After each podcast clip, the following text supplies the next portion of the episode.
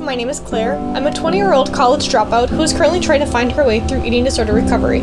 I seeked treatment last January, so it's been a year and a few months on my journey, and I really want to make a difference in people's lives, raise awareness for eating disorders, and I've always wanted to have my own podcast.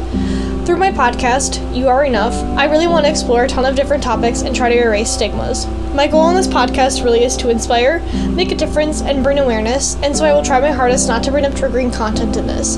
Before listening to my podcast, I would really love if people could be aware of how they are feeling and if they are in the right place and or mindset to hear about whatever topic I choose to talk about.